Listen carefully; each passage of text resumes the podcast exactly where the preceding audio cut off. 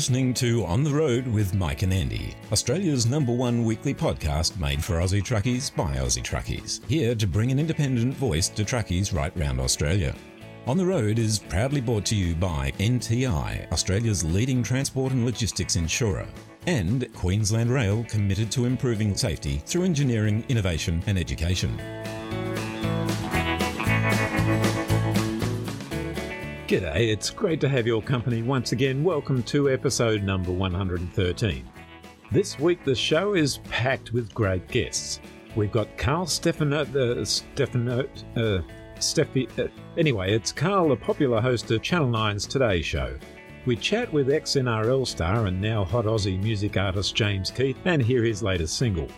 Mike McNess from the Victorian branch of the TWU joins us. There's all the latest from the On the Road newsroom, and Mike talks rest areas later on in something to talk about. To close out the show, it's the Whitlams Black Stump Band with their 2022 remake of the old Whitlams classic Blow Up the Pokies. There's so much great content and so little time, so. Let's get this show on the road! Yes, get over there!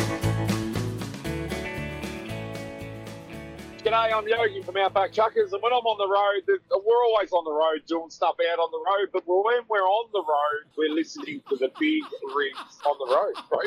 Is that what it-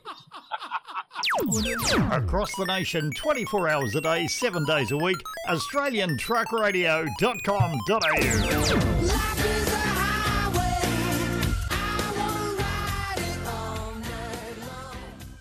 I'll tell you what, we've got someone different for you on the show this week. Carl Stefanovic, Channel 9 Today Show uh, legend, I suppose you'd call him. you don't start out with different, big fella. I mean, different sort of conjures all sorts of weird images. Actually, do you know what? It's pretty accurate. Of all the intros I've ever had, different is pretty good. I'll take that as a compliment. Well, it is a compliment, mate. I, I had to actually go to extreme lengths to get hold of you. What, you rang one person in the meeting, you got to me? you lazy bastard. mate, I, they call in a favour from my old mate Chris Smith. One of my listeners heard you talking on your television show, and he said apparently you said that if you weren't doing any good in TV, you'd have a go at being a truck driver. Yeah. And uh, I thought, well, bugger this. We'll, we'll find out. We'll put the man on the spot and we'll see what he's got to say. Well, you know, it is true. If, if it didn't have my lane in the media, Mm. I I kind of grown up with, um, you know, being surrounded by truck drivers, either uh, in the same, you know, um, big 24 hour truck stops as me, or being with my my auntie runs uh, horses in Cairns, Right. and and she used to always have long haul truck drivers through there. So I got to know the cut of the jib, and and I liked it from an early age. Yeah. Just no nonsense, no bullshit. It's a tough job, and, and and I fully admire the drivers that make this country tick. So it's probably an aspiration that, that won't be fulfilled, but but something that I've always admired more than anything else. Well, have you ever been for a ride in a big truck, mate? Early days, I, you know, I was working out of Rocky, and I did a couple of yarns out there back in the day. Hmm. We went out um, past Blackwater and into Emerald, and um, we did a couple of runs like that, but nothing really too significant. Yeah. Like I said, it was more, you know, I used to travel from Brizzy up to Cairns on the McCafferty's bus, and back Hmm. in the day, that took 28 f***ing hours. so, you know, so I got to know the truck stops really well Yeah. and I just always admired the trucks themselves. I just love the big rigs, and I just love the look of them. And when you're out in the open road, all the messages on the front, Yeah. The- and just the freedom I felt that the drivers had. I mean, even though they work horrendous hours, just the ability to, to try and get in a car or a truck and, and drive somewhere and do something that went from start to finish, and, and then a couple of days later, word back up again. It's always kind of appealed to me that idea. I'll tell you what, mate, I've, I've got an offer for you. You might not be able to refuse then. Yeah. Well, actually, there's three choices. There's three offers. My old mate Rod Hannifey, who's the president of the National Road Freighters Association, takes people for ride-alongs, Yeah. and he said that he'd be quite happy to take you out for a ride in his big K200. Oh, yeah, the K200. Oh, It's not yeah. bad. Yeah, There's enough room for me in that. How many Yeah. years has that got? 18. Well, you know, because I reckon there's a couple of truck drivers who are new to the scene at the moment who may come from different countries who, Yeah. who can go forward all right, but just can't find reverse. oh, mate, don't start me. no, I got my ear to the ground out there. Don't you worry about that. All right, well, we- we've got another offer for you. Yeah. My great mate and outback trucker, buddy Yogi Kendall, Yogi. with that big 900 legend PJ with the purple paint job and the flames and everything. He said he'd love to take you for a ride if you'd be in it.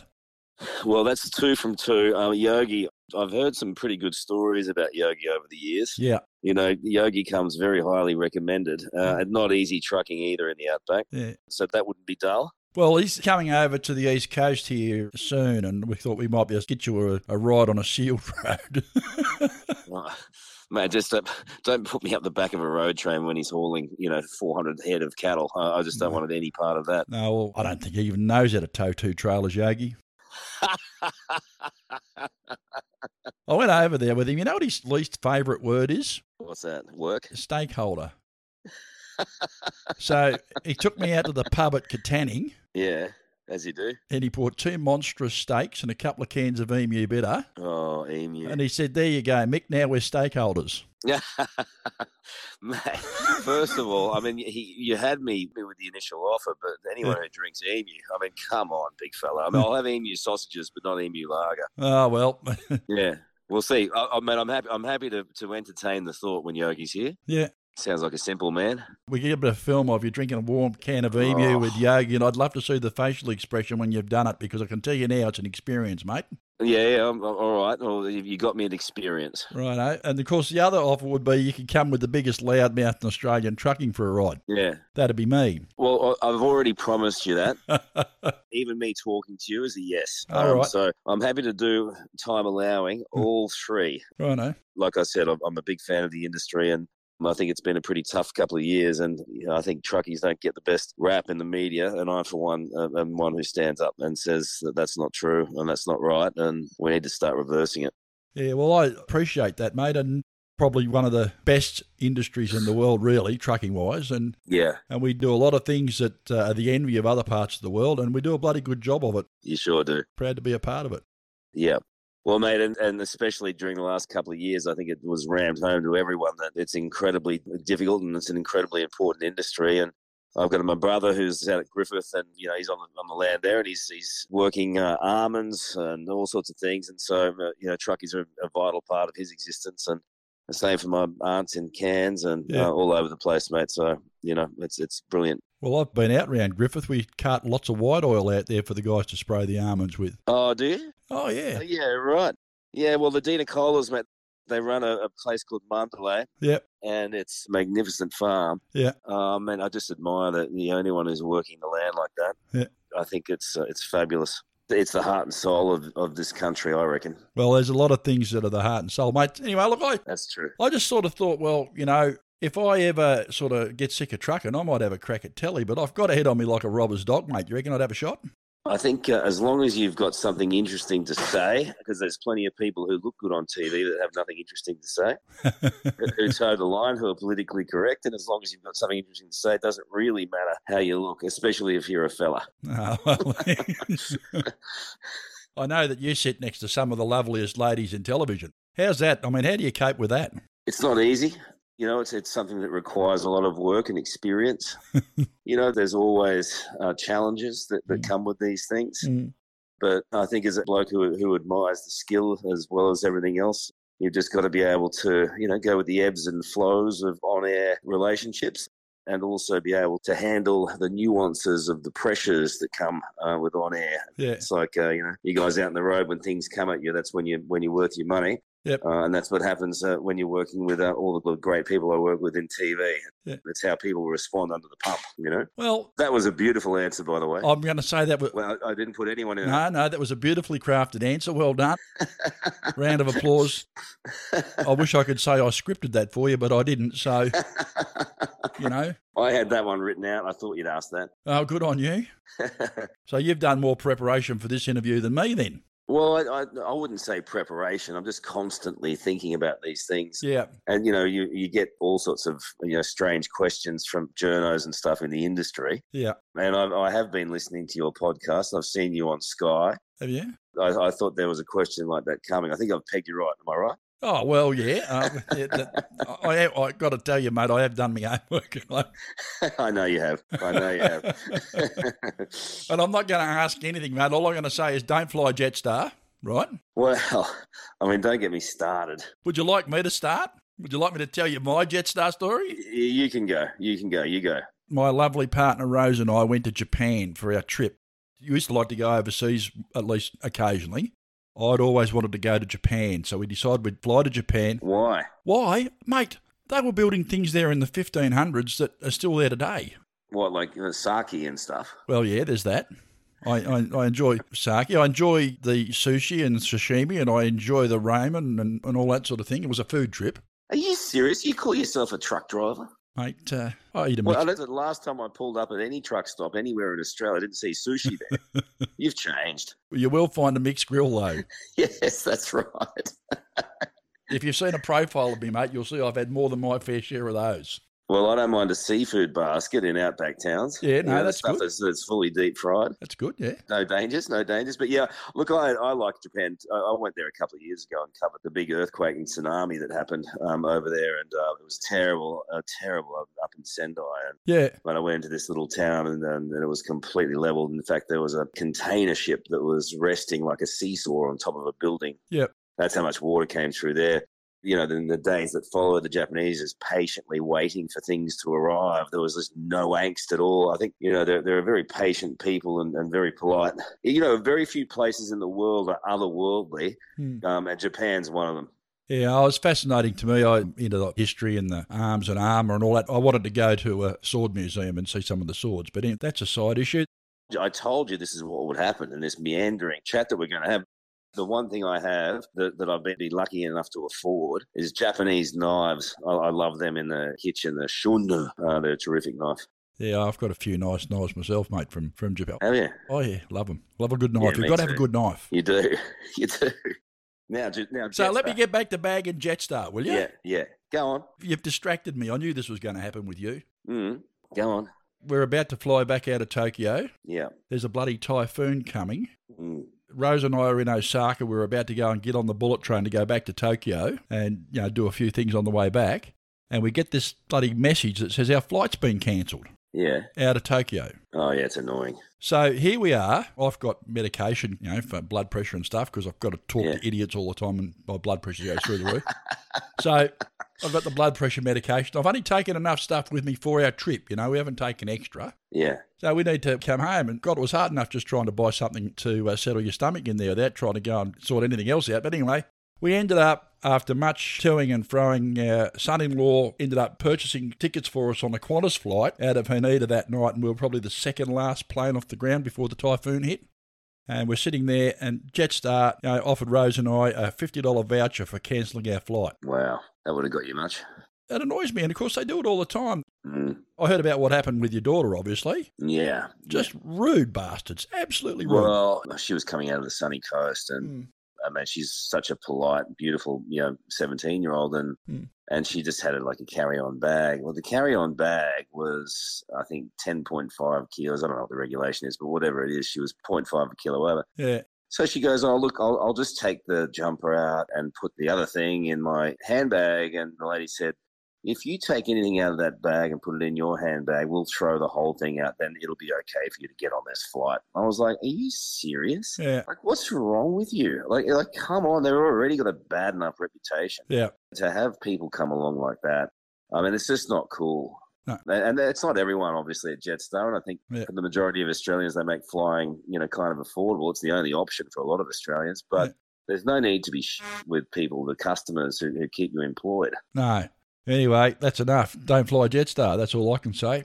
unless you can't, unless you've got no choice. Well, what about that plane they're going to call Shazza? Have you heard about that rubbish? nah.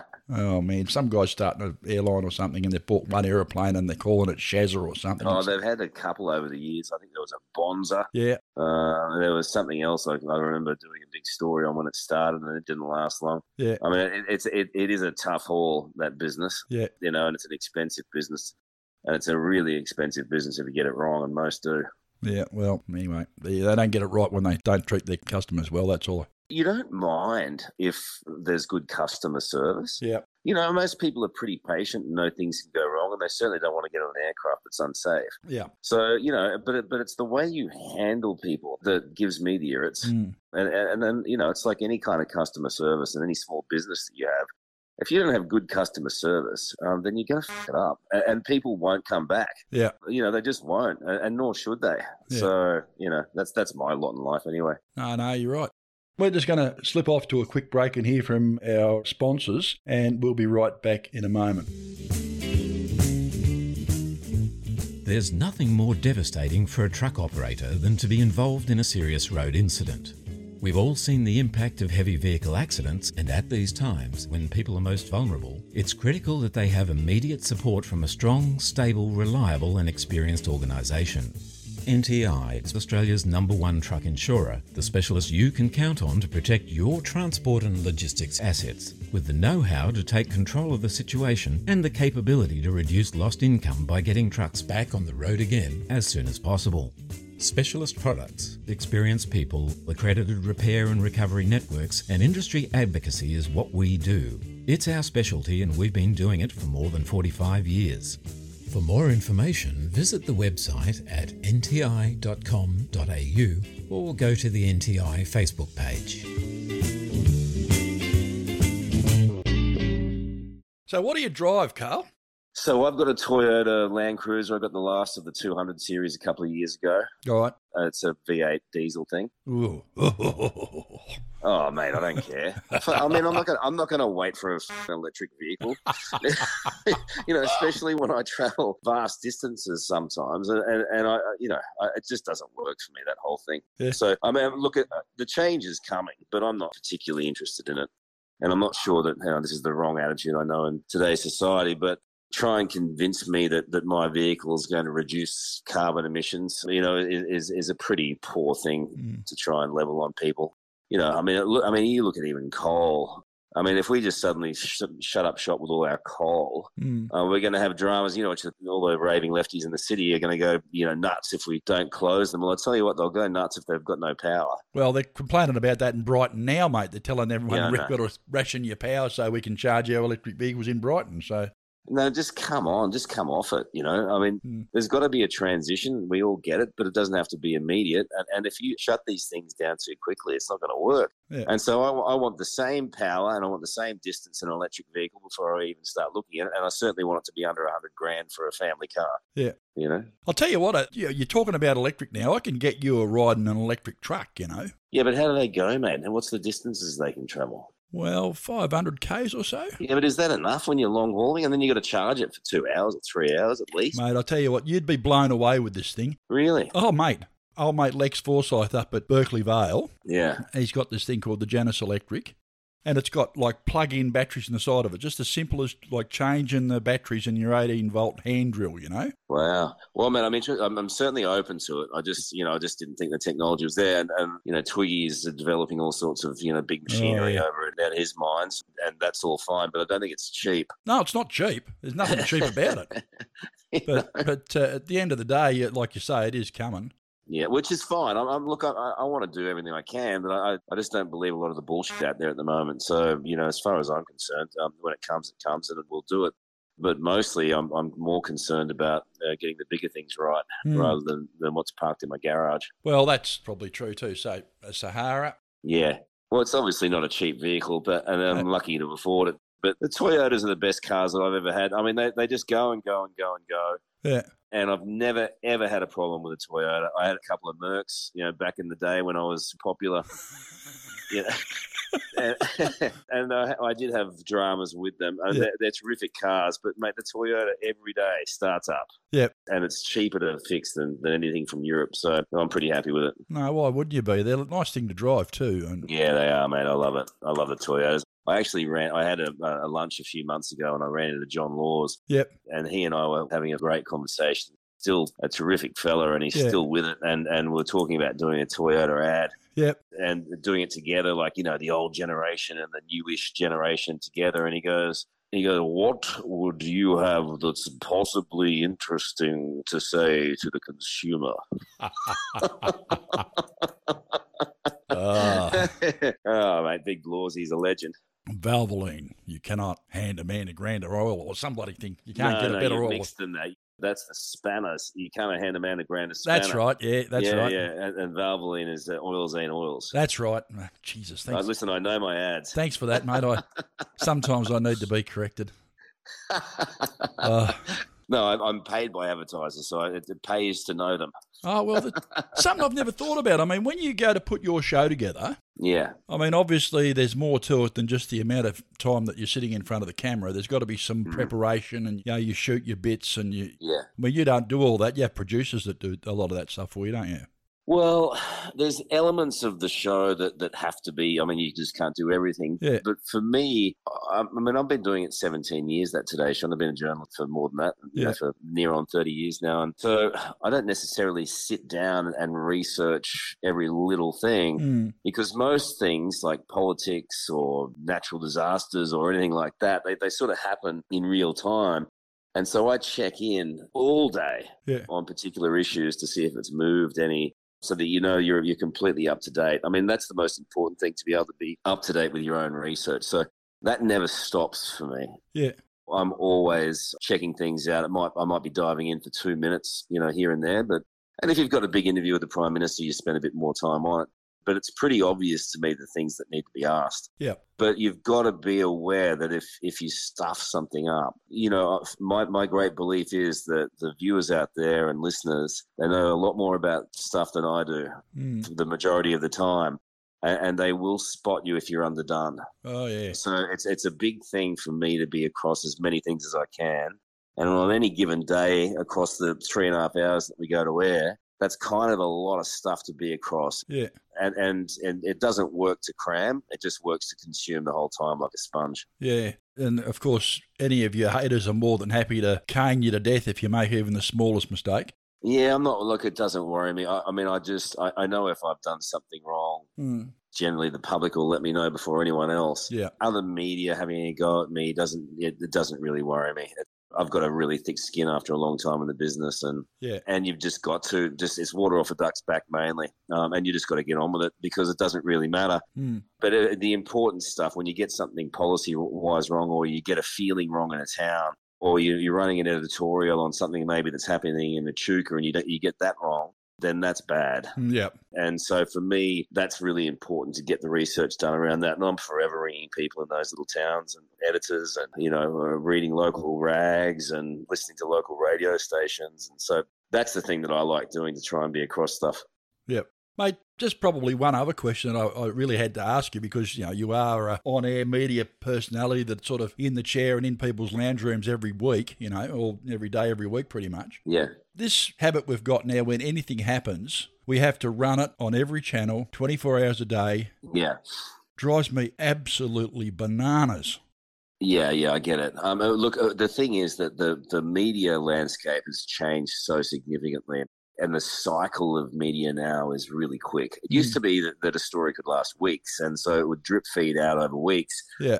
Now you've got a 24 hour news cycle. Um, you've got social media. Um, you've got Instagram. You've got TikTok. You've got, Yeah. you know, the Daily Mail. Um, you know, the, all these online websites where news is instant. Yeah. So generally speaking, mainstream media will hit something and exhaust it Mm. and, and wring it dry until there's nothing left. Yeah. And the public is fully aware of that, and they come along for a short period. But then what I've noticed is that that, that people can drop off something unless you find the human side of it. So the news story is always there.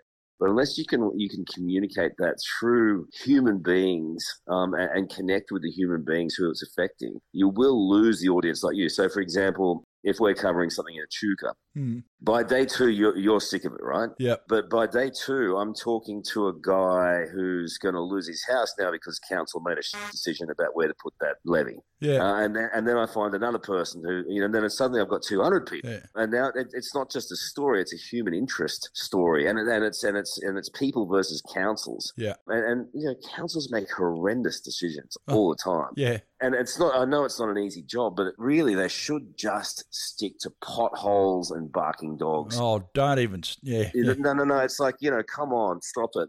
You know, I don't even know who pays you, and they're just full of the, the entitlement, and and they're look. that's a big generalization as well. There are great counsellors out there, and there are great councils. Hmm. But for the most part, I mean, right across Australia, they are a massive waste of time. Yeah. I'm not arguing. Don't get me started. You're not going to get an argument out of me, mate. No, no, I don't. I don't want to rant, but it's like you know, it's my day off. I'm watching the races and I'm talking to you. It's a, you know, it's, it's a lovely vibe. Well, And, and yeah, you're going to talking about council. are councils. you doing any good in the races? Uh, you know, it's more a relaxation thing for me. Yeah. that means terrible. my brother rang today, rang him this morning. My brother Peter's in the media, Sky News, and he rings Yeah, me and he goes, yeah. "Oh mate, who you got for the races?" And, and I said, "Oh man, I, I'm going to go blah blah blah." blah." And my wife pipes up from the back of the car and she goes, "I don't know how long you've known him, Pete, but it ain't his strong point gambling." Yeah. yeah. Yeah. Yeah. Anyway, um, I, I don't mind the relaxation of it on a Saturday afternoon. My nan used to ring dad up and, Same. and his brother up and they'd say, take me to the races. And of course, that meant come round and have coffee and watch the races on television. Yeah, no, no. My my, my grandmother Nan in in in, in Cairns, we used to go to the Cairns races all the time, Yeah. and and it was just it was fabulous. Um, and and even from when I was a kid, and we used to also work around the track, and we used to do all these you know wonderful things around horses that were, were just awesome. And Yeah. I, I've always loved you know being around them, and and I, and I've loved the vibe around the track, and, and it's always just great fun for me. Yeah. So that's part of my relaxation on a on any given weekend, if I can, if I haven't got stuff on, work and, and the kids and stuff. Mate, thanks for coming on the show and having a bit of a chat with us. I really do appreciate your time on a uh, Saturday afternoon interrupting your racing agenda. This guy. but it's always a pleasure. You can call me anytime, and I, you know, I, I think it's wonderful what you're doing out there, and, and also the industry. It's, it needs a little bit of care and, and uplifting and support, and I'm happy to be the person that, that helps out with any of that. Well, I'd appreciate that a lot, mate. We'll tee up a ride with Yogs and with everyone else and Love it. maybe throw some cameras in there and you can show your television audience what it's like to drive a big truck. Happy to do it, my man. Great to talk to you. That was Carl Stefanovic, Channel 9 Today Show media personality. What can I say? A lot of fun chatting with him and having a bit of a laugh. Great to see that he's a supporter of the industry, and I'm going to take him up on it. We're going to do a bit of positive publicity for the trucking industry. It's about time we had someone in the media who was on our side and quite prepared to tell a happy story.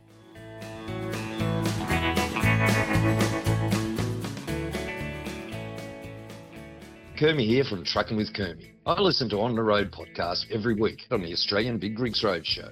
And when that's done, you might like to pop over to Trucking with Kermie on Facebook for my take on trucking and the people who make the industry what it is. Catch you over there, and in the meantime, take care of you.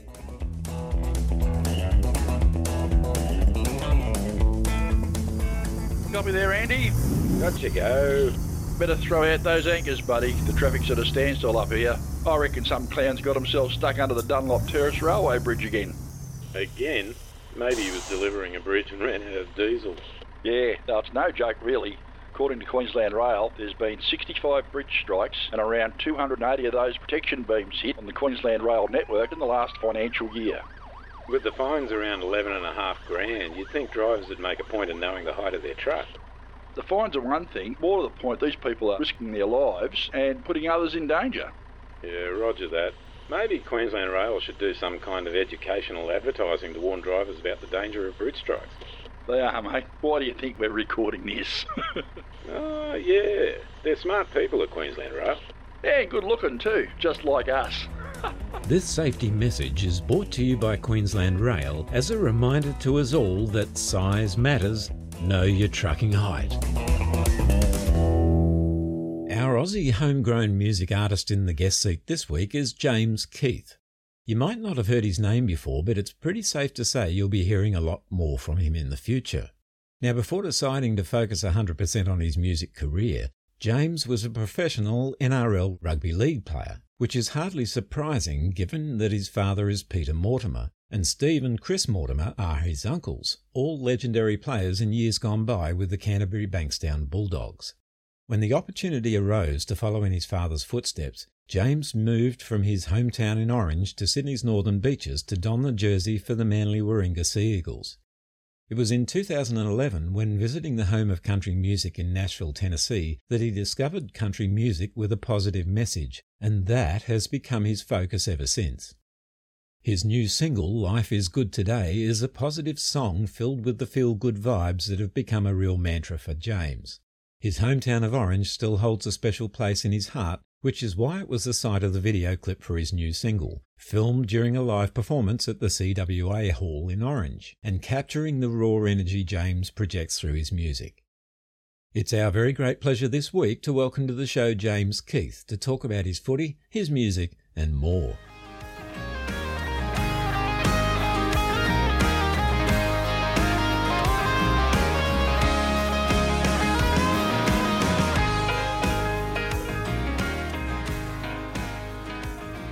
G'day, James. Thanks for sparing us a little of your time today. No worries, Andy. Thanks for having me on, mate. Elephant in the room, let's start off. It's not often we chat with a muso that was once a professional footy player, and certainly not one with the family pedigree you have. You're part of the legendary Bulldogs dynasty that is the Mortimer family. Mate, how the heck did you end up playing for Manly? Good question. So we obviously grew up in Orange and uh, Crusher Cleal, Noel Cleal, he was the talent scout for Manly at the time. Oh, and a legend too. Yeah, he, he's a terrific bloke, mate. He's a bushy. And I mean, we had offers to go down to Bulldogs, you know, when we were young kids, but dad just would never send us down until he thought we were actually ready. And that was kind of a, a good thing too. We had to make it on our, on our own. Yeah, sure. So uh, yeah, mate, Crusher Cleal came out and brought uh, me and my brother Tim and a few other boys down to Manly. So yeah, we went down to the peninsula and kind of loved the area and kind of spent a lot of time down there. Oh, brilliant. So you ended up at Silvertail. Shame you didn't end up at the Dragons, but that's my issue, not yours. That's it. Yeah, mate, the Silver Tails, but you know, obviously, you know, one eye blue, one eye white. But mate, it was great to spend some time at Manly, and I really enjoyed my time there. And like any rugby league club, mate, you're, you're always good. You're the same kind of people, so it was, I enjoyed my time there, mate. Oh, absolutely. Look, and a confession too. I have been a lifelong Dragon supporter, and I grew up and played juniors for Penrith. So Yeah, yeah. heart it. torn there. I know how it works. well, especially when Daniel went to Parramatta, we're just like, what's going on there? Oh, yeah. my brother Daniel. So, Yeah. uh, but yeah, mate, we, we all had a crack, and it was it was good fun, mate. Good stuff. Well, was it difficult walking away from the family business, so to speak, and pushing forward with the music career? Uh, look, it wasn't because like like rugby league, I mean, it's got a shelf life, and we all get a bit older and a bit sore in the morning and stuff like that. So, Yeah. look, I, I definitely you know wanted to follow Dad's footsteps and move down to Man, Manly to do so. But yeah, mate, the good thing was with the guitar is I've been playing since I was eight, but it's just a it's a manual instrument. You can take it anywhere you want, anywhere you want, and Yeah. and I, I would take it on you know bus trips and footy trips and basically wh- wherever we would go and uh, and you know sing along and just create a good atmosphere. It's a social instrument, so it probably helped me in a way because I was always playing in front of people and Yep. you know getting sing-alongs going, and that kind of that kind of went hand in hand. So as I said, it's probably helped me in a way I, I didn't realize at the time. Yeah. And going back a few years, you had an experience in Nashville, the home of country music, and that kind of led you to that point where, well, everything I've read about you emphasizes your commitment to positivity and optimism, and it's particularly evident in your new single. What's the background story to, to Life is Good Today? Yes, so um, as I said, I, I didn't like country music growing up. I mean, I I, I love rock. You know, Yeah. that was kind of the influence. So Yeah. I went to Nashville in 2011 with some boys, and if anyone's been to Nashville, you can't not like country music going to Nashville. Like Oh, for sure. there, there was a song, um, it was called Zac Brown Band. Uh, their song called Toes was just released. Love the Zac Brown band. Yeah, it's, it's, and it's got the line "Life is good today." And obviously, I didn't know what it was at the time because I didn't like country music. So that line, it just really resonated with me. And, and I came back to Australia, and I was like, "What? Like, what is this song? What is this?" I had to find out more, and then I found out it was "Toes" by Zac Brown Band, and then that was my love of country music kicked off. I mean, Yeah. I love Zac Brown Band, and but just that saying was really positive and just I, I don't know, just just something clicked that day, and, and I have not stopped listening to country music since. So that was kind of how I fell in love with country music. And then I suppose the positive message about it is I started writing the album a couple of years ago when I was in a pretty dark place and, Mm. and I was just looking for positives and, you know, wherever you can find them. And, and I look like, and they're everywhere. You just, a lot of people just, you know, they, they, they breeze over those and tend to focus on the negative. So, Yeah. I mean, this song, yeah, Life is Good Today. I mean, it talks about, you know, having a mystery long net with my old man or, you know, spending time with your kids or, you know, going to a show. It's just day to day things where, you know, people take for granted. But, you know, life is good today and you've got to embrace it. Yeah. Because, you know, you've got to live in the moment. You don't know what's going to happen around the corner. So, the, you know, the key message in this song is, you know, live in the moment because life is good today. Yeah, well, that's the truth, brother, for sure. Now, what are your plans for the future, mate? More new music, shows, all that kind of stuff? Yeah, so I've just released my debut single, Life is Good Today, last Friday. Yep. So I've got an album coming out middle of next year, which is also called Life is Good Today. So that's that's all done. Yeah. Obviously, I'm a debut artist, so you know I don't want to put all the music out at once. So we're going to drip feed it. But yeah, I've got big plans for next year. I've got some really exciting news coming up with film clips and, and stuff next week. But so if you follow my socials, uh, James Keith Music, you can listen to all the music there. You can follow the journey check out the film clips. And we are planning to do a tour next year. So that's all in all in the pipeline at the moment. Oh, brilliant. Well, that just completely kills my next question because I was going to ask you about your website and socials, and you've covered that. Thank you. well, I, I, do have a website. That's www.jameskeith.au. So that's that's the website. And then, yeah, obviously the, the socials is James Keith Music. Okay. Well, mate, it's time for us to play your new single. Thank you again for coming out to play on the road with us today. No worries, uh, Andy, mate. I really appreciate your time, mate. This is uh, a dream come true to have the song out there. So hopefully everyone enjoys it. And it's designed to play loud and play live. So turn this one up. This is my new single, Life is Good Today. Cheers, James. Be safe, mate. No worries. Thank you very much, Andy, for your time, mate. You're a legend.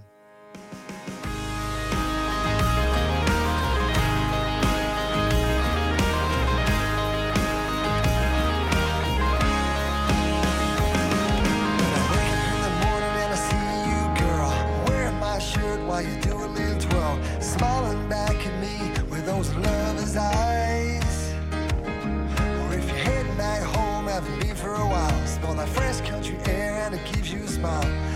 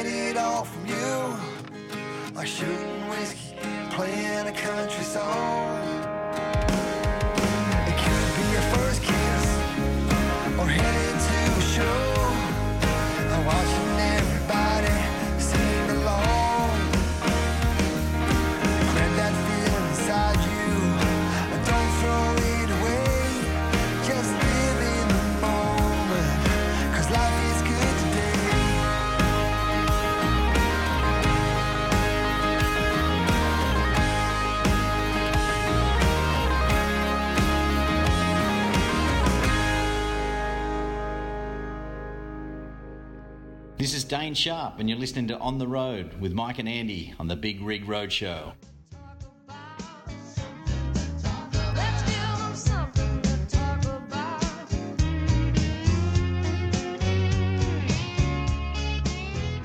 Something to talk about is brought to you by Only Trucks and Credit One.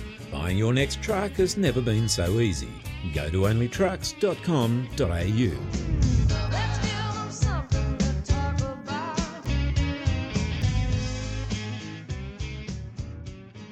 We've been looking at this rest area funding that's coming up. And obviously, as soon as the committees and the chair of the committee and everything's announced, we'll know a lot more and we'll be able to get a feel of the shape of how it's going to look. There's been a lot of people talking about how this money's going to be spent, and rightfully so. $80 million is a lot of money, but when it comes to spending on things like rest areas, it doesn't go very far. We all know that pad at Gatton, for example, cost 18 million and didn't even have some toilets on it. So if we're going to get the best bang for our buck out of this money, then we really have to have a serious think about how the money's spent and where we channel it into. I've heard lots of comments saying that I expect that it's going to end up in the hands of consultants and we're going to spend our time on environmental studies and things like that.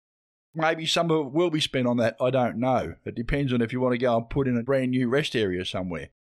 There are a couple of things that need to happen. There's a bit we need to think about, and obviously there's a lot that needs to be talked about. I know for a fact that the committee is going to be looking for driver input, and at this point, I would invite you all to pick a location and send your input to the location. So I fully expect, in fact, I'm 99.9% sure that someone like Rod Hannifey is going to be on the committee.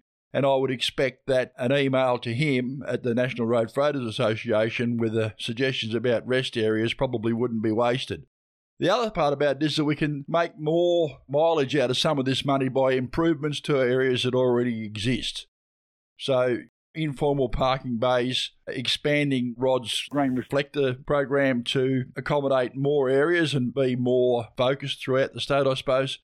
Even some signage on the side of the road just to let drivers know where the next rest areas are, and because we all don't drive up and down the same roads every day. We end up in places where we don't normally go.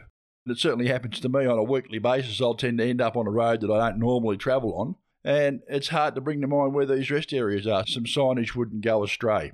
There are other things to consider, though. Now, obviously, one of the big things that is going to be talked about is going to be a changeover bay at Clybucca.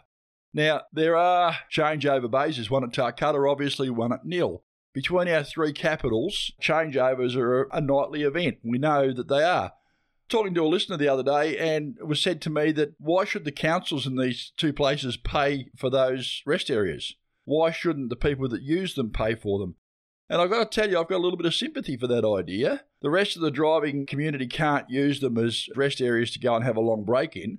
Let's face it, who wants to be stuck in the middle of the slamming of bloody turntables and beeping of reversing buzzers all night when you're trying to have a sleep? So you're certainly not going to go near any one of these things when you're having a rest. They've got facilities at these things. They need to be cleaned and looked after. The likes of Tolls and Scots and all these other big carriers that use these uh, rest areas on a nightly basis, their drivers are the ones that are using the facilities. Perhaps it's about time we start to look at some way that some of these companies could offset the expense of these facilities to the councils and things. Because let's face it, the drivers go there, they don't bring anything to the community apart from Jake brakes at 4am, and that's about it. Something to talk about. All right, you know how to get me. Mike at ontheroadpodcast.com.au. 0418722488's the number. Send me a text. Give me a call if you want to. Let's kick this one around a little bit, see what happens. Stay safe out there. We'll see you on the road.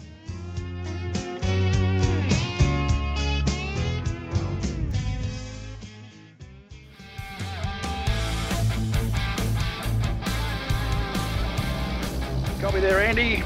Yeah, got to go.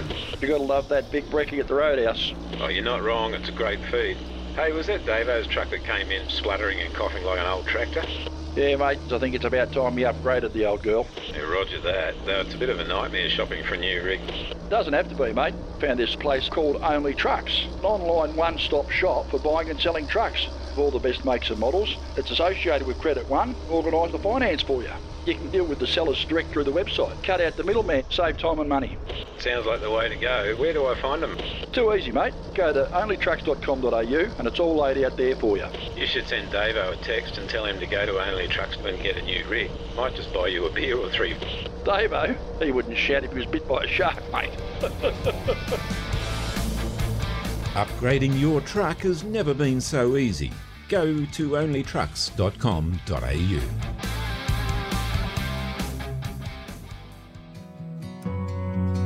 Line number one, you're supposed to have it all together. And when they ask how you're doing, just smile and tell them never better. We just wanted to stop by for a moment and say, G'day, how are you? No, I mean, how are you, really? Physical and mental health is a significant issue for the Australian road transport and logistics industries. Risk factors like long hours, workplace isolation, pressure to meet deadline deliveries, and the need for continual alertness all contribute to making us vulnerable to physical and mental health issues. As much as it might feel that way sometimes, you are not alone. There are some incredible people and organisations in our industry whose sole focus is on helping you to stay healthy in body, mind, and spirit. All these numbers and addresses are listed on our website at ontheroadpodcast.com.au. Take care of yourselves. We really just want to see everyone get home safe and well. Oh, the only one who says I'm fine? Yeah, I'm fine. Oh, I'm fine. Hey, I'm fine, but I'm not. So let the truth be told. On the Road News is brought to you by Big Rigs, Australia's national road transport newspaper. Afternoon, Michael. No, uh, what am I in trouble, am I? No, no, no. I just felt like being a little bit formal today. Did you? Yeah. So I only ever got called Michael by mum, and that was when I was in trouble. And when I was really in trouble, it was Michael Leslie. Oh, yeah, yeah. So that sort of gave me an indication of the scale of the trouble. So I was just sort of a bit paranoid now, mate. I've got baggage. What can I say? There you go. Hey, uh, we seem to have gone from winter straight to summer and now back to autumn, mate. Crazy weather. Yeah, mate. Uh, well, we've had uh, four seasons in the day down here, mate. We've had rain this morning, then wind and rain, and now it's sunny outside. Swear it was a lovely you know, early summer, late spring day outside right now. What have you moved to Melbourne or something, have you? must have, must have changed the postcode and didn't tell me. Yeah. Yeah. Hey, listen, uh, just finishing the editing of your interview with Carl. Mm. Very good interview, mate. Enjoyed that. Oh, that's nice. I, I had a good time talking with Carl. He's a funny guy. He is. But it got me thinking, you know, it's a bit of a risk when we run some of these interviews with these famous people and celebrities Mm. because we don't ever want to be accused of being guilty of name dropping. No, sure. You know, and to date, I don't think anyone's had a problem with it, Mm. as best I know it. No. It's just that when I was chatting over a beer with Bruce Springsteen the other day, he warned me it could happen. Yeah, you can get yourself into real trouble. We might need to be careful on that one. Mm. Mate, last Sunday, the Sydney Convoy for Kids rolled out from the Sydney Dragway to the Hawkesbury Showground with over 100 trucks, hot rods, and classic cars joining in the event. However, I see only three motorcycles. That's a bit disappointing. Bit, bit of a poor showing from the bikies, eh? Where's my brothers? I don't know. I don't know. They weren't at the convoy. That's where they weren't. Mm. Uh, look, it was a great Sydney day and it's an early start. The convoys and everything are starting to get underway now. We've got a few going on. It's convoy season. It is convoy season, mate. All to raise money for various charities. The Sydney Convoys for NETS, which is the newborn and paediatric emergency transport service in New South Wales. Hmm. And look, we do a wonderful job, and it's on these days where people see us rolling around, and you know, we're quite happy to see the trucks blocking the road Yes. as opposed to when we're driving to work. Yep. The Convoy for Kids does a great thing. All of the convoys do great things. We all raise lots and lots of money, millions and millions of dollars across Australia every year raised. Yep. And uh, get behind them and support them. Buy a little bit of the merch if you can. As I say, we've got the Illawarra Convoy for Kids coming up towards the end of November down here. I'll be down there for that. That's your big one, isn't it? That's my big one, mate. We'll be down there. We raised over three million last year. I think they raised. Wow. It's lots of money, and it all goes to great causes. I mean, I'm to take it away from the news story at bigrigs.com.au on the Sydney convoy. Sorry, guys. There's a lot to it. There's more to it than just the trucks. It's a whole community get together, rides, and food. And It's like a little show day. It's brilliant. And the New South Wales guys sort of get right into it. Mm. It's all about it, just having a great day, an early start, and truckies are still caring for the kids. Yeah. That's what it is. It's a good thing. Well, a call out to all my biking brethren. Mm. Make sure you get out to one of these things. It'll be a great day if you ride a Triumph. If you ride a Harley, make sure you've got a backup ute with spare parts and get into the spirit of it. That's right. Hmm. I'm not going to do any jokes about Harleys. Too late. Too late. You've already beaten me to it. An alleged carjacking attempt in the Melbourne CBD this week was apparently thwarted. I love that word. Thwarted by a quick thinking truckie who's being hailed as a, a hero by witnesses at the scene. That's right. Hmm. Apparently, this guy's running around with a meat cleaver. Who, the truckie or the. the, the carjacker. Oh, okay. I wouldn't have been surprised if it was a truck. Usually with a truckie, it's a binder bar or a little tyre billy that you use to check the air pressure in your tyres. You know, it's usually it's one of those. Hmm. The patrolling priest, blah, Patrolling priest. the, patrolling, the patrolling police arrived from nearby and they arrested a 37-year-old bloke and another 25-year-old. According to the police, a grey Mazda sedan crashed into this blue Audi and there was a stationary traffic lights in King Street. Hmm. Bit of an altercation there, a little bit of road rage happening, I suppose. Hmm. These things happen every day, you know, although it's not really a carjacking. You sort of got to wonder what goes on some of these people, you know. Yeah. The alleged attempt of carjacking occurred at King and Collins Streets in Melbourne about 7.30 in the morning, so Hmm. obviously really going to make a fast getaway at 7.40 in the morning in the middle of the city. Obviously got out of the wrong side of bed and didn't have his breakfast. That's right. Yeah. Now, I've had it happen to me before, mate. I, I, I wasn't involved in this, of course, but plenty of road rage going on out there. We share the road with these people, you know. That's scary, isn't it? It is. Election time looms in Victoria, and the state Labor government is offering truck operators up to $20,000 to upgrade their vehicles in a bid to improve air quality. Now, what does the cynic in you say on this one? The cynic in me. Yeah, It won't even pay the GST on a new truck. There you go. That's where we start. hmm All these little pie in the sky ideas. Let's just say that this is just something that's a little bit of a feel good, it's a little bit of a throw something out there. Maybe someone will say 20 grand, good on them. hmm If they do, they might be able to afford to put some diesel in their truck for a month or so. Yeah. That's the reality of it. hmm Dan is on a massive vote buying exercise. This is just a cynical vote buying grab, in my opinion. And it's like the $15 million for the basketball team, you know? Yeah. Yeah. I could go off on a real rant about that, mate. Let's spend $15 million fixing the mucked up ambulance service down there, the triple O thing. Yep. But no, no, no. I want to stick it to Gina, so I'll spend 15 million on a basketball team. hmm Is this dickhead even aware that it's a national basketball team, not a Victorian basketball team? It's actually a netball team, I think, isn't it? It is, sorry. Yeah. It actually is a netball team. That goes to show you how cynical I am about it, mate. I'm not even interested in it. No one's interested. No one cares. Yeah. Yep. Anyway, netball. Netball. Thanks for correcting me. Sometimes I'm wrong, like I said the other day. Anytime, mate. That's what I'm here for. That's right. It seems that many transport companies are getting a bit creative as they look for ways to combat the driver shortage and attract mm. new staff. Well, they are. They'll do and say just about anything, and I, I find it wildly amusing that the sign-on incentives and the sign-on bonuses and things like that are starting to be the way we're going to go. Some of these guys are, are really, really surprising me. I talk about in the story. They talk about even McCabe with a five thousand dollar bonus for new recruits, but office manager Lana Moser tells us that only one driver is qualified for the prorated payments under the scheme so far because they haven't stayed long enough. Mm. Obviously, the money's got strings attached, and you'd be mad if it didn't. Yeah. There's more to it than money, and this is what it shows. Even if guys are going there to McCabe's, I don't want to bag McCabe's. You know, I don't know enough about them to have anything to say about them. I've seen them going around. You know, they've got a fairly impressive array of some new trucks. You know, I notice trucks when I'm driving up and down the road, and they've got a lot of newer, later model trucks now. Hmm. There's more to it than the trucks. There's more to it than the money. It's the whole recipe that decides whether the people are going to stay. Yep. And the sign-on bonuses and everything are just the start. On this subject, I was trawling around on Facebook in one of the job groups, Mm-hmm. and I'd love to just read the ad out. So he's got a picture of an old Argosy. It's not even a late model Argosy. It's a fairly old one. Yep. And he says, pilot required for the Red Rocket. Must have an MC license.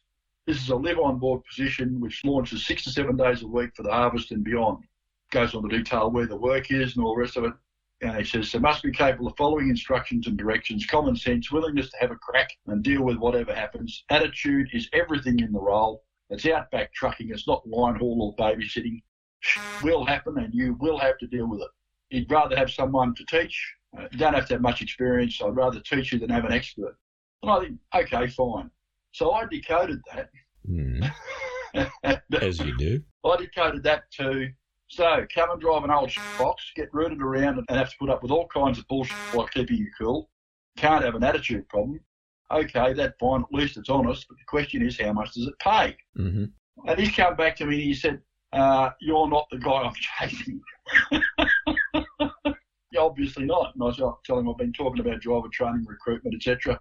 I said I find job ads wildly amusing. Decoding what the employers really want is something that's not easy. Mm. You've broken the mould with yours. You've clearly got what you want in mind, and you're prepared to say it out loud. I actually respect that, by the way. Yeah. No bullshit. It is what it is. Yep. The real question is, what does it take? And of course, then he says, I don't want to talk about it in an open forum like Facebook. Mm. So Your reputation precedes you, mate. I'm not the bloke he's looking for. No. What he's looking for is someone that doesn't have a clue. Mm. You know, who knows, mate? He might be a great guy. He might be good to work for. And, you know, who says old trucks are bad trucks? I mean, I've had my share of old trucks. Sometimes they're good. Mm.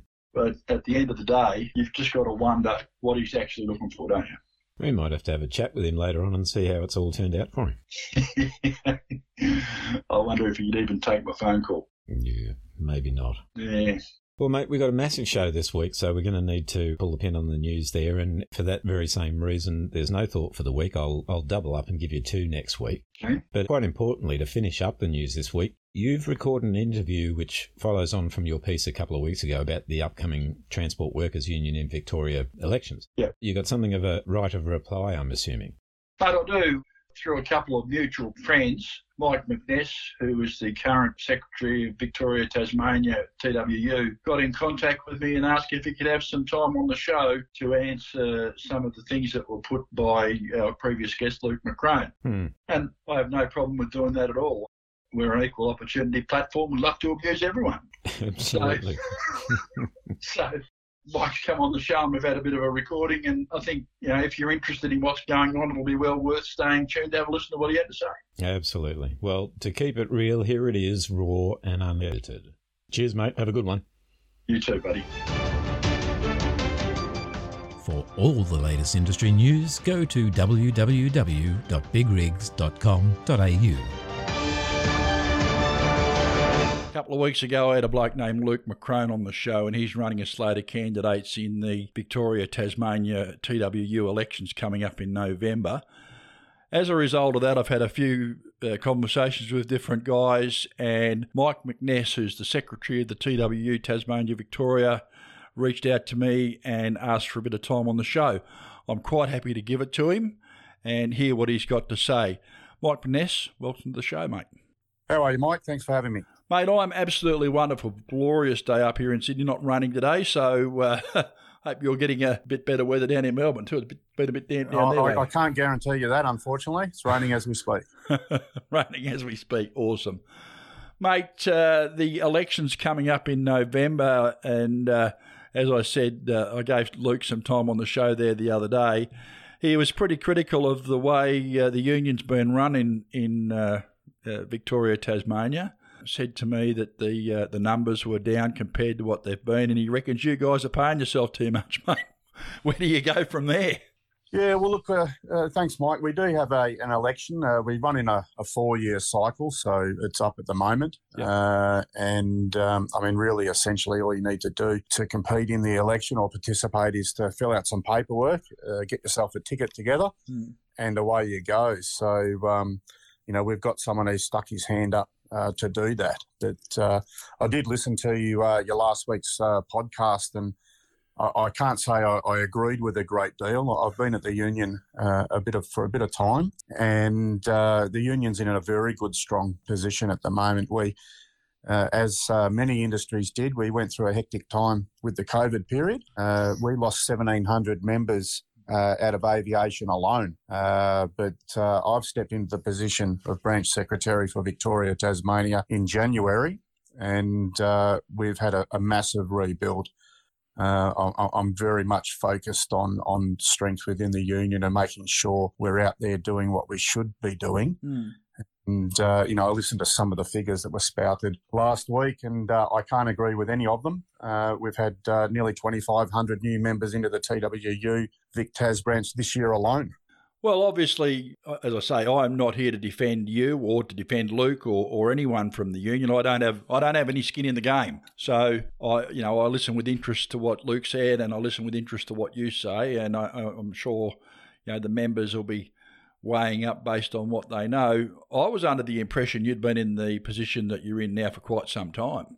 I've been with the union since 1995. Hmm. Uh, I started as a, um, well, essentially a, a bloke working the phones. Uh, it's always a good way to learn is to take the general inquiries. And uh, I made my way onto the road as a, uh, a union organiser. And um, I mean, my first, the first the first patch I had to look after was uh, Footscray Road. I mean, if you want to learn anything about transport, that's not a bad place to start. And you know, I was there through the the Patrick's dispute uh, at, around that time. Uh, but uh, no, I've, I've been with the union for some time, but I've worked my way through uh, a number of, pos- of positions. Found myself as a, a senior uh, organizer. You know, you work with a, a team of three or four uh, organisers there, and uh, with our previous secretary stepping out of uh, the branch in um, January, uh, I had that opportunity to step in as branch secretary uh, at that point. One of the criticisms that were levelled at you were that uh, you're in fact not a truck driver and you've never held the steering wheel in your hand. Do you think that that's even relevant? Look, it's it's it's, interesting actually. It's not true for a start. Uh, I started driving um, uh, an old uh, '98, uh, uh, uh, a 1988 Isuzu, um, carting chook shit. Uh, out to the western districts of um, um, Victoria, out to uh, Horsham, Hamilton, Warracknabeal, and uh, Warrnambool. I did hear that comment uh, last week, and you know, I mean, it, it, I don't think it is relevant personally, but uh, it certainly wasn't applicable. And uh, you know, to be fair to the issue, I, I'm not too sure that the, the bloke that was on your, your program last week uh, drove a truck at all until he was actually sacked by the TWU in, in 2016, I think it was, uh, and then had to go and find a position within the the industry. But uh, it, it's an interesting question. I'm, I mean, I'm big on me uh, me footy. I know you're probably an NRL. Uh, no, I can't. I actually can't stand it, mate. To be honest Oh, with you. well, there you go. But it, you know, it's the age-old question. I mean, should umpires, um, you know, uh, uh, play the game? Um, I, I'm still 50-50 on it. I, I coach junior footy at the moment, but uh, you know, it's these are the people that sort of uh, uh, run the ruler over the game. You know, should they have played it? I don't know. It's an age-old debate, but certainly uh, I've spent plenty of years behind the wheel. I'm just trying to get to the bottom of it all, mate. I mean, I'm so pleased we're able to get together and have a conversation about it. And as I've said to my listeners over and over again, I'll talk to anyone on this show, and uh, I don't care whether I agree with you or disagree with you. The, the fact of the matter is that we need to have a little bit of respectful debate and a conversation. We can come at things from either side of the fence. It really doesn't matter. Glenn Sterle and I sit on opposite sides of the fence in a lot of ways, but we've got a lot of stuff in common as well. I'm sure you and I do too. I don't like it when uh, there are untruths being told, and I'm a little bit disappointed that that, that in fact happened. So you are in fact a driver, or you were at least. Oh, a- a- absolutely. And uh, you know, another interesting point. I think I think you made it uh, in your show last week. Uh, I look, I I, I know um, uh, the other bloke reasonably well. I did work with him for a period of time when he was at the TWU. Right. Um, and you know, he, he has a, I suppose, a few views that you might call sort of anti-establishment. Uh, I, I don't know. I mean, in some ways that that can be good, but it's not good when you're trying to increase the union's footprint. And we have a very strong relationship with our other branches. We're a national union. Uh, we work very closely. You know, I work very closely with Tim Dawson, the secretary in WA. Uh, him and Sturley have done a lot of great work uh, over a couple of years um, around truck stops and uh, infrastructure on the road. Uh, but a point you made was uh, in regards to our national secretary, Michael Kaine. Yes. Uh, and yes, uh, he's a lawyer. Mhm. Uh, he's also an extremely passionate and strong industrial advocate. Uh, and he, he fills a space there and has done for some time very well uh, in the transport industry uh, and, you know, achieved a lot of good outcomes across the country. And it's, well, I think it's respect is the key word. You, you've had him on your show a couple of times. I know you've had your, your disagreements and you probably still do, but uh, I think the point you made was that uh, he was prepared to come on and have a chat with you. Uh, you made that point last week. Well, I asked him some pretty tough questions. I didn't cut him any favours. No, well, look, he's, he's a he's a he's a he's not an idiot. He, he's a tough cookie. He, he knows his stuff. Yeah. Um, and again, you know, maybe it's that um, that sort of umpire's uh, approach there. You know, he, he- he's worked very hard as an industrial advocate, and you know, I mean, I got 27 years as a as a union official myself. I, I would I would have thought that that kind of experience would serve our membership very well. Hmm. Well, I don't know one way or the other, mate. As I say, I, I don't have any skin in the game. I certainly have my issues with the way long distance drivers have been represented historically by the union, but that's a conversation for another day. The fact is that the members are going to come out in November with their uh, mail ballot, I think it is, it's going out, isn't it? That's correct. It'll be out there by mail. Drops on the 14th of November. Right. So they'll they'll have their say. I mean, Michael, if there was one thing that, that you could say to them before the election, uh, would it be? oh, I won't put words in your mouth, mate. What would it be? What would it be? Well, we, we've, the union's got a very good story, um, and we've we've had a, a, a bit of a forge ahead probably over the last six or seven years. Our members know that. Um, I've I've had my own area, my own patch to look after right up until January this year.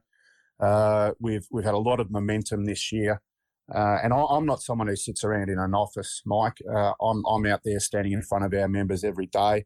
I've kept a couple of yards that that I look after specifically, so I get calls from members on a day-to-day basis, whether it's a matter of chasing up some overtime or their annual leave's been stuffed up or, or their rosters are no good, whatever it might be. We've got a big plan forging ahead uh, through 2023 in the next couple of years, and uh, a lot of our agreements, uh, we did a, a pretty big uh, handful of national agreements and, and, and big operators uh, late last year, and we've got uh, now probably your, your second and third tier operators coming up, and we've got a big plan to make sure that we bring those um, second and third tier operators up to where uh, some of the majors might be.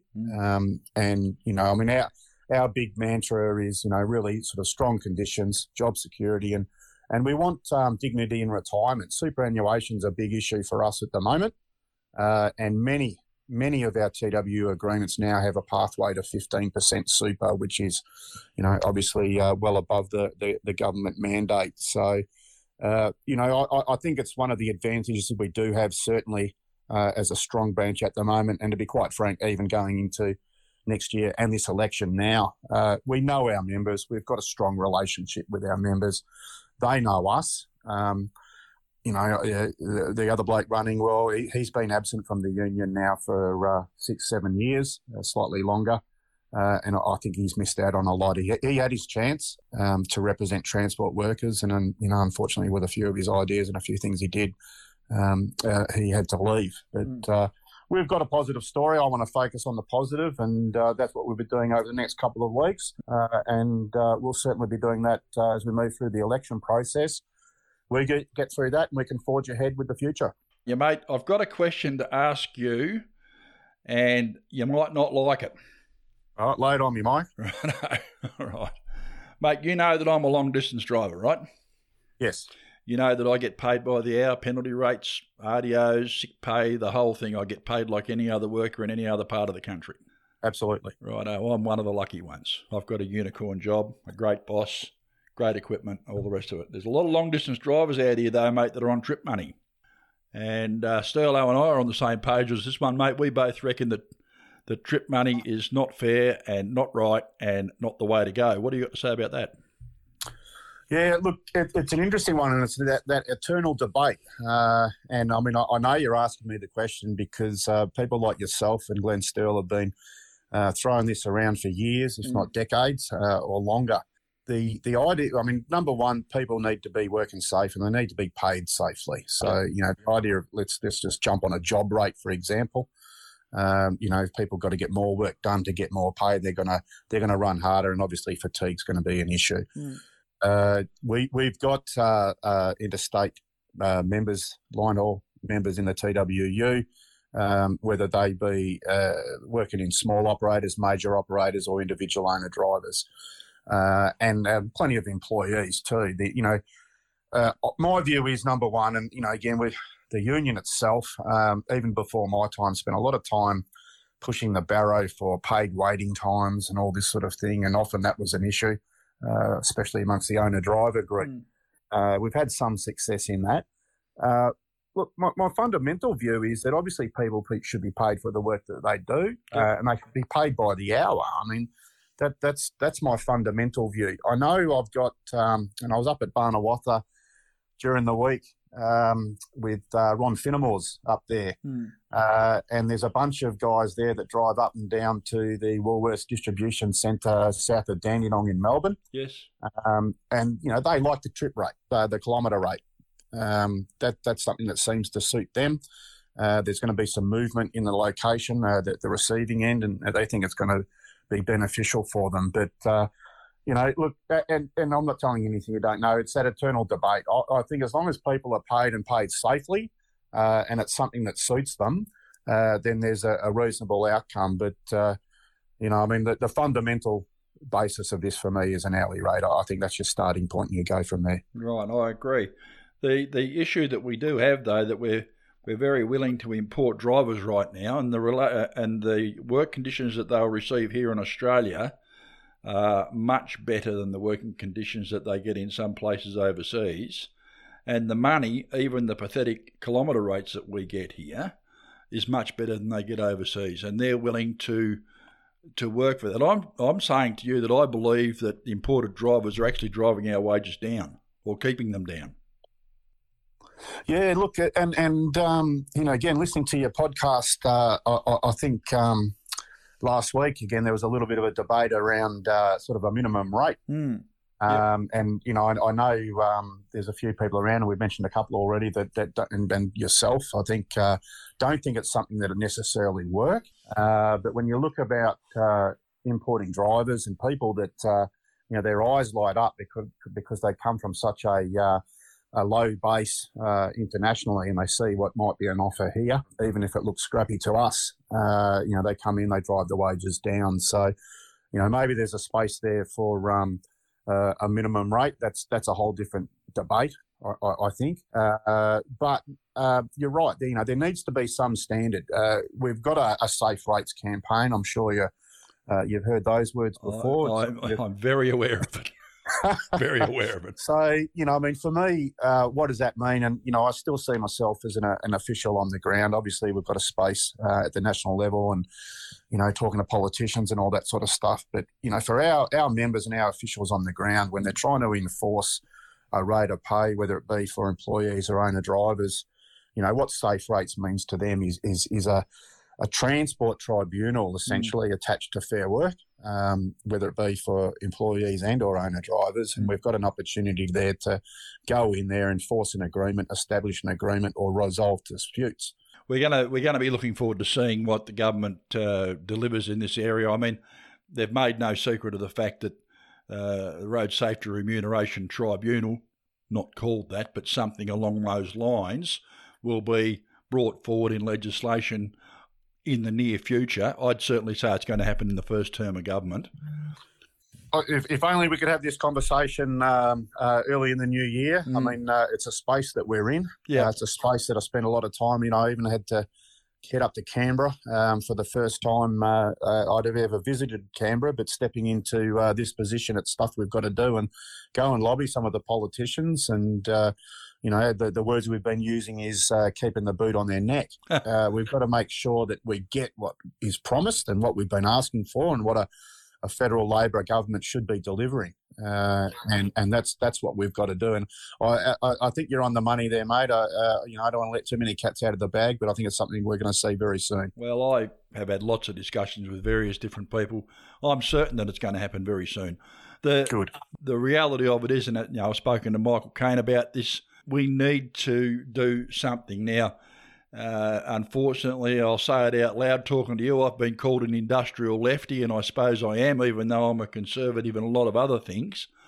I said before the election that I thought Labor had the best platform for transport. That hurt. For have, that hurt to have to say that. Believe me. and uh, you know, I uh, I struggle sometimes with the positions that uh, some of our uh, our politicians take. I saw I certainly struggle with the time it takes to get some things sorted out too. Uh, the reality that we find ourselves in now post COVID is that we're we were once heroes, but now we're just a pain in the arse again. And uh, you know, I'm looking forward to seeing what happens uh, down the track there's a lot of cynicism and a lot of negativity out there at the moment. I honestly think guys out there on the road now are just pissed off and tired. We've had a rough time. Absolutely. And uh, there are a lot of companies now that are falling by the wayside. Uh, the driver shortage, I don't think there is actually a driver shortage. I think there's uh, a remuneration problem personally. But we've got plenty of guys out there to drive. Uh, just that they're not being rewarded appropriately. I'm going to get off that hobby horse, mate. Um, It- it- look, it's an interesting one, Mike, uh, uh, and and I probably want to try and keep it pretty brief because I know you don't have too much time. But uh, you know, I- I've I've been an on the ground official uh, for the, the bulk of my time at the TWU. I step into this place now as a as a as a branch secretary, and there's an obligation for me to go and talk to politicians. Uh, now, people before me have done it. Some have done it well. Uh, we're in a very good space uh, uh, with our relationship across the national union now, and uh, the pressure that we've got on Canberra, and we've got to take advantage of it. Uh, so we're doing that, and the safe rates, I suppose, you know, um, we, we've got to get something in play, and it's happening. And you know, it- it- as simple as it sounds for, for my end, that's a result of the pressure that the union's been putting on across the country. Uh, the second point um, is you talk about uh, companies going down, you talk about attraction for, for drivers to get in, in the industry. Uh, we have a, a, a campaign nationally. I mean, we're really about two years in. We've probably got another six years to go. We sort of look across a two to three enterprise agreements to try and achieve this. Is to, as I said earlier, to bring those second and third tier companies and the conditions for those drivers up to where they should be, uh, and and that that's crucial. Uh, and probably just the last part of this speech is um, you know superannuation. Uh, you want to get um, younger people into the industry, male and female, and you want them to stay. So if we can get, uh, as we've done with many of our agreements, if we can get a pathway to uh, fifteen percent, which is, is our target, uh, hopefully that's something that uh, can hold people in the industry. Well, we'll wait and see. The election in November is going to be a little bit of a defining thing for you. Obviously, uh, you and, and your colleagues, are, I suppose, you're quite comfortable that uh, that you're in a in a winning position. You, you're saying that your your membership's actually going up, not down, and uh, you're, you're happy with the way the union's going in Victoria, Tasmania. I, am. We've got a lot of support out of Tasmania. It was something that um, needed a focus. Uh, I was in. I think I mentioned earlier. I was involved in the Toll National Agreement late last year, and the support that we got out of Tassie was fantastic. Um, and it was one of the three key things that I wanted to concentrate on as I came into this position. Um, for, personally, for for our local branch, uh, the growth's been good.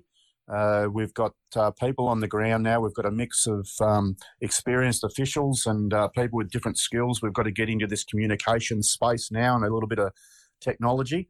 Uh, but you know, it's not about me; it's about our team. Um, and having been there for a while, I think we've got the best team we've ever had. So I'm very comfortable uh, as to where as to where the union's at and where it's going, and I'm very happy with the work that's been done this year and the last two. Uh, and I think that's what will see us through. Uh, probably the other question really is that uh, there, there's been a little bit of criticism levelled about the uh, customer service experience. I suppose guys ringing up to get a little bit of help and advice from the union, and supposedly the phones aren't being answered. Mate, do you need a few more phone service people?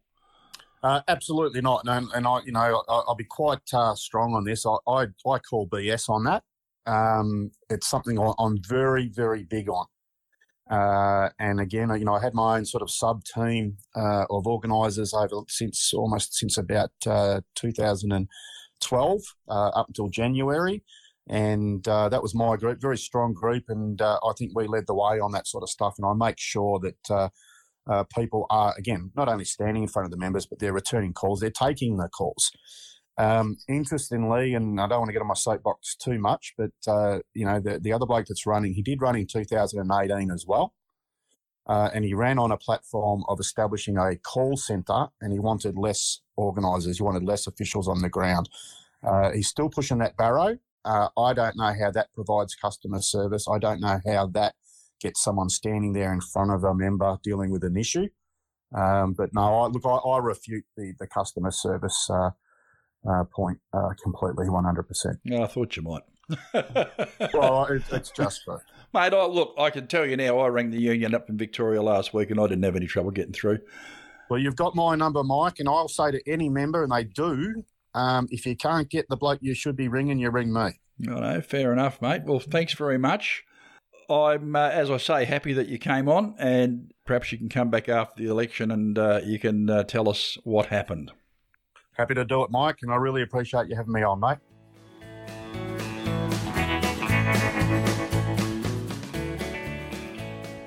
If you cast your mind back to 1999, the biggest hit of the year, getting truckloads of airplay on just about every radio station, was the Whitlams' classic protest song Blow Up the Pokies.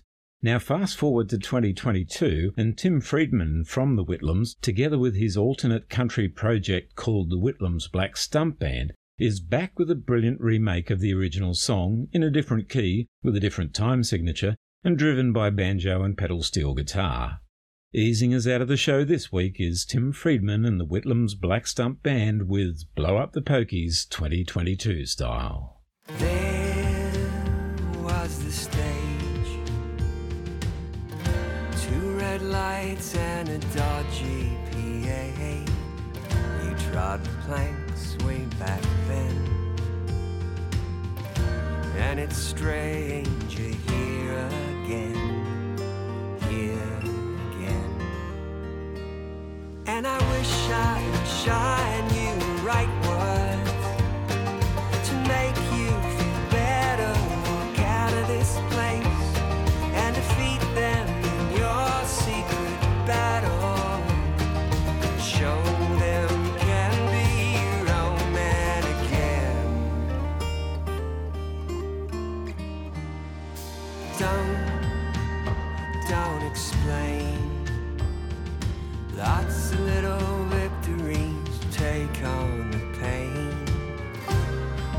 so long to earn. You can double up or you can burn. You can burn. And I wish I could shine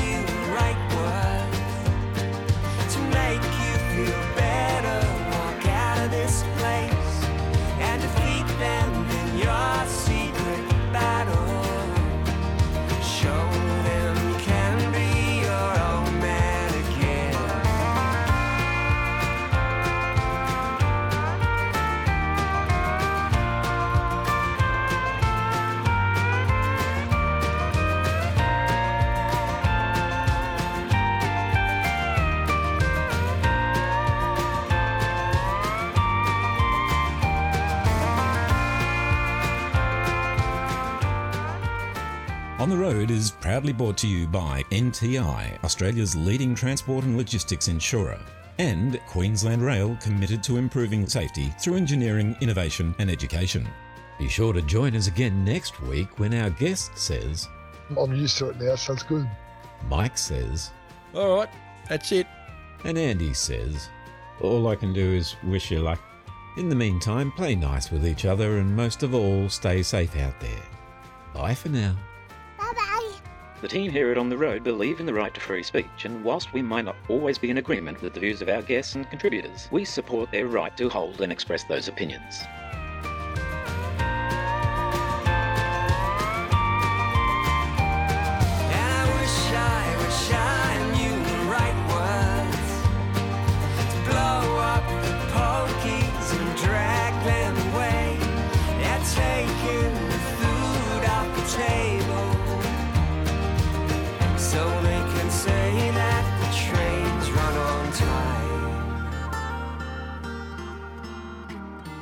Flashing lights, it's a real show. And your wife, I wouldn't go home. Little bundles need care. And you can't be a father there, father there. And I wish I would shine